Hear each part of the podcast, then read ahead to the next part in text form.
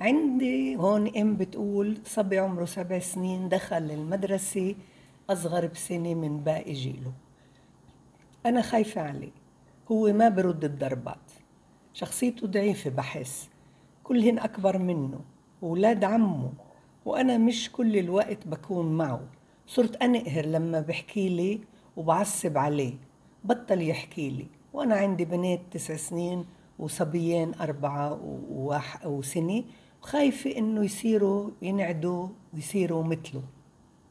يا ماما السلوك مش عدوى. أنا بكتسب سلوكي من خبرتي لما أنا بمارس تجربة. كل تجربة بمارسها طفلك بكتسب خبرة. أنت عم بتقولي يعني أعطيتي حتى وصفتي الحالة تبعته هو أصغر من عمره. هو عارف يعيش مع البيئة المحيطة. هو عماله بيختبر كيف يعرف يفوت بين النقط مع هالأطفال اللي هو عايش معهن وأكبر منه بسنة. مليان أطفال.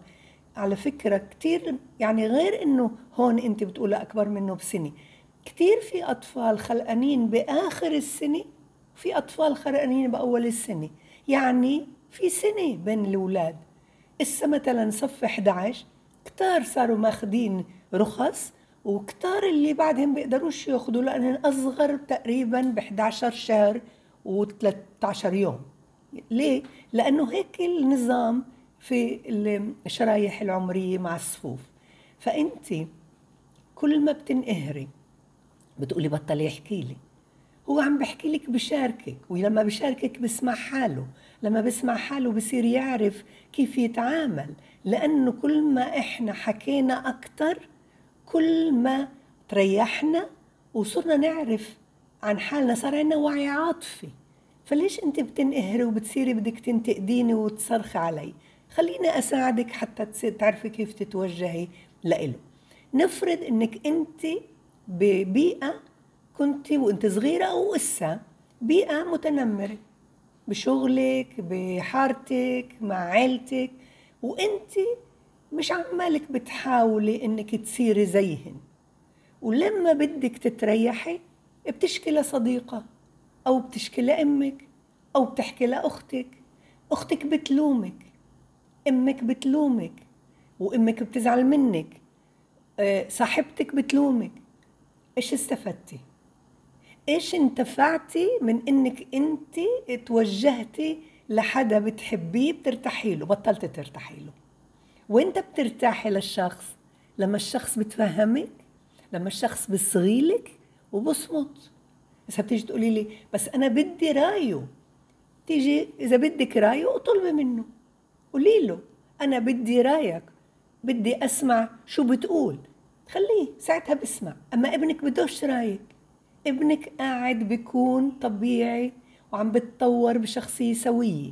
كل ما انتقدتيه وصرخت عليه وعطيتيه تعليمات كل ما صار مش بتطور بشخصية سوية. بصير شوي شوي يرتدع شوي شوي بده شي يشاركك شوي شوي مش مبسوط من حاله. بطل عنده تقدير ذاتي بطل عنده ثقة بالنفس. أنت شو دورك؟ دورك تصغي له بعد ما تصغي له تبتدي تعملي دراما حلوة كتير بإنك أنت قديش بتحبي وتركزي على اللي بدك تقولي له. بتحكي مع شخصية. أنا عملت لكم تطبيق بالتطبيق في قصص. القصص هاي الأطفال بتميل إلها تطبيق اسمه تطبيق كشكش. لما نفرض مثلا كشكش لا يرتب ألعابه مثلا.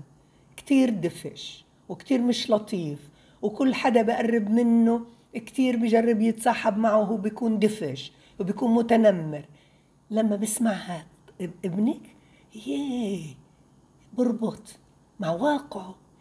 بعدين بينفعل وبعد ما ينفعل بيندمج ياه!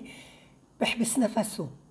كل بالقصة كل اللي عداهن وكان متنمر معهن شاف كيف تصرفوا معه. آه صار عنده وعي عاطفي ذاتي. وبكفي إنه كشكش اللي مارس التجربة.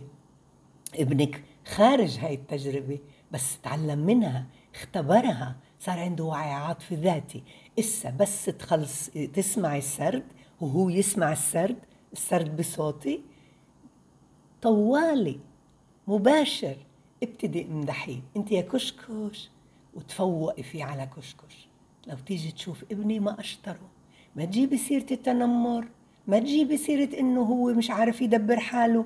لو تشوف ابني شو عنده ثقة بنفسه لو تشوف كيف بيتعامل مع أخوه الصغير. تعالي تعلم منه. تعلم كيف بحكي مع جده.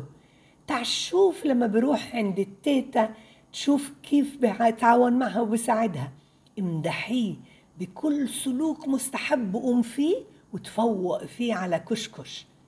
يوم ورا يوم بزيد ثقته بنفسه بيرتفع تقديره الذاتي. وياي الماما ملاحظة قديش أنا ولد متميز لطيف. بعرف أحكي بعرف أتصرف عندي ذكاء عاطفي أنا اجتماعي.